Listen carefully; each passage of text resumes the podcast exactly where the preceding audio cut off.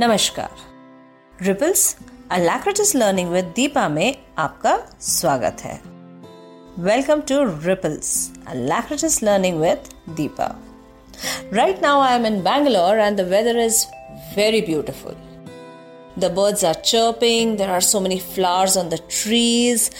It's beautiful. Because many a times it rains in Bangalore.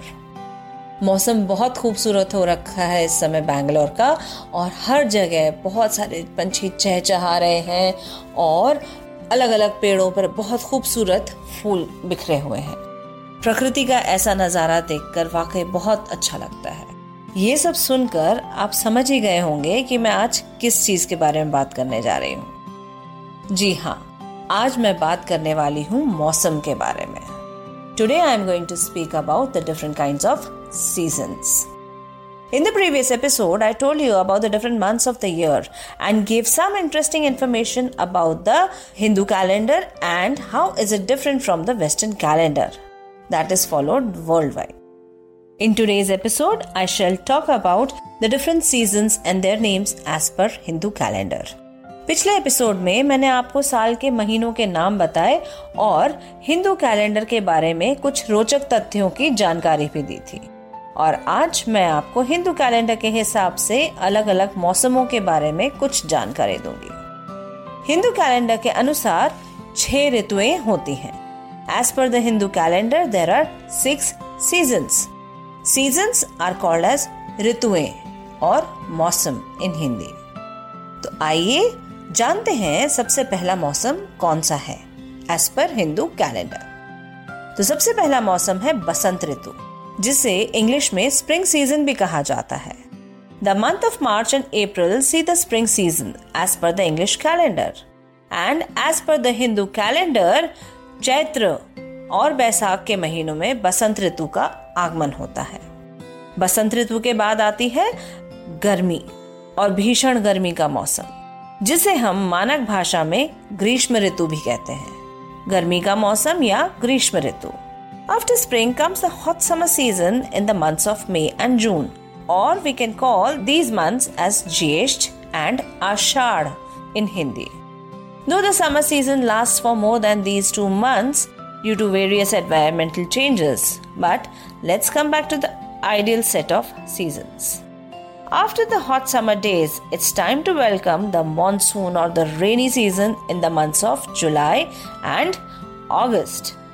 ग्रीष्म ऋतु की भीषण गर्मी के बाद हमारे तन मन को शीतलता प्रदान करते हुए आती है वर्षा ऋतु जो कि श्रावण और भाद्र के महीनों में होती है श्रावण और भाद्र को आमतौर पर सावन भादो के नाम से भी पुकारा जाता है अब बारिश के मौसम के बाद सावन की रिमझिम फुहारों के बाद आती है शरद ऋतु, जिसे हम लेट मॉनसून या फिर ऑटम सीज़न भी कहते हैं। शरद ऋतु का आगमन अश्विन मास में होता है और कार्तिक मास तक रहता है।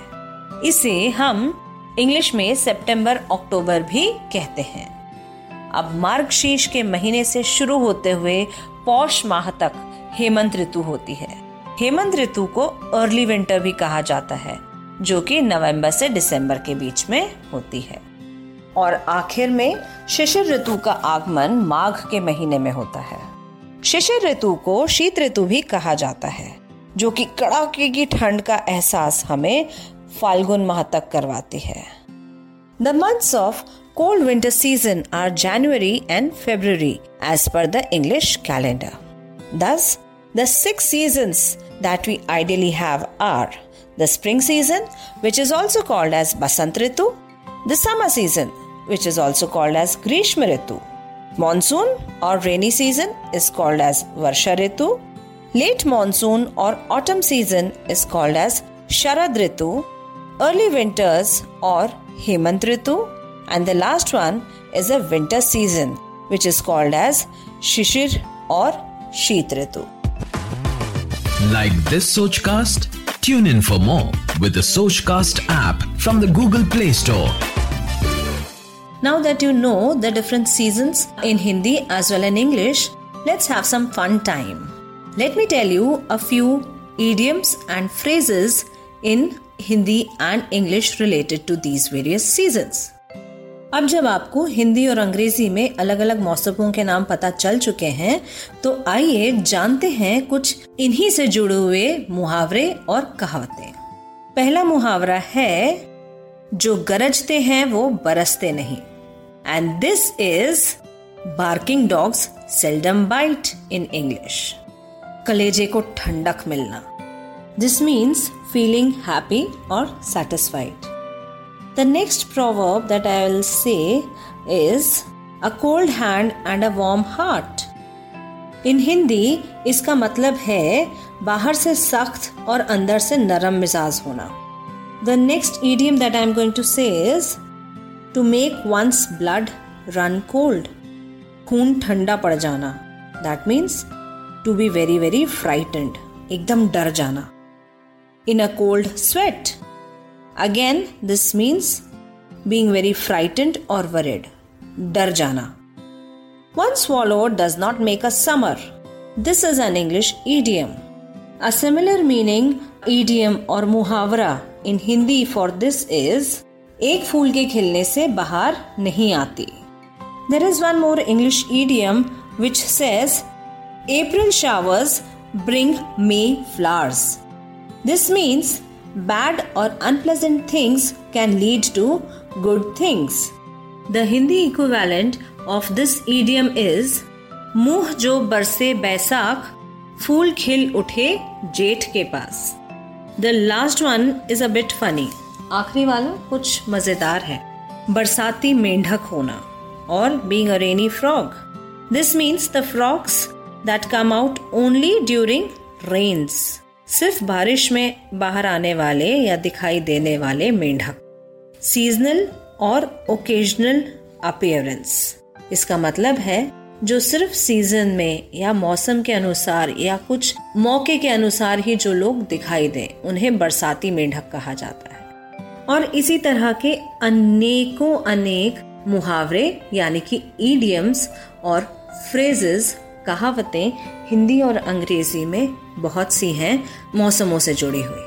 अगर आपको भी इनसे जुड़ी हुई कुछ कहावत याद आए तो हमें कमेंट करके ज़रूर बताएँ। There are many more idioms and phrases in English as well as in Hindi if you remember or recall any phrase or an idiom or a proverb related to any season do share in the comment box I hope you like this interesting information With this, I shall close today's episode. Have a great day, stay safe, stay happy, and stay tuned to Ripples Alacritus Learning with Deepa. और इसी मज़ेदार जानकारी के साथ आज का episode यही समाप्त करते हुए आपसे विदा लेती हूँ जुड़े रहिए और भी ज़्यादा अच्छी और रोचक जानकारी के लिए हमारे साथ Ripples Alacritas learning with Deepa धन्यवाद सुरक्षित रहें स्वस्थ रहें और मस्त रहें। आपका दिन शुभ हो। धन्यवाद। आशा करते हैं कि आपको ये सोच कास्ट बहुत पसंद आया। अगर कुछ कहना है इसके बारे में तो लिखकर बताइए हमें अपने फेसबुक और इंस्टाग्राम पेज पर सोच कास्ट ढूंढिए। अगर आपको अपनी सोच दुनिया को सुनानी हो तो सोच कास्ट करो। सोच कास्ट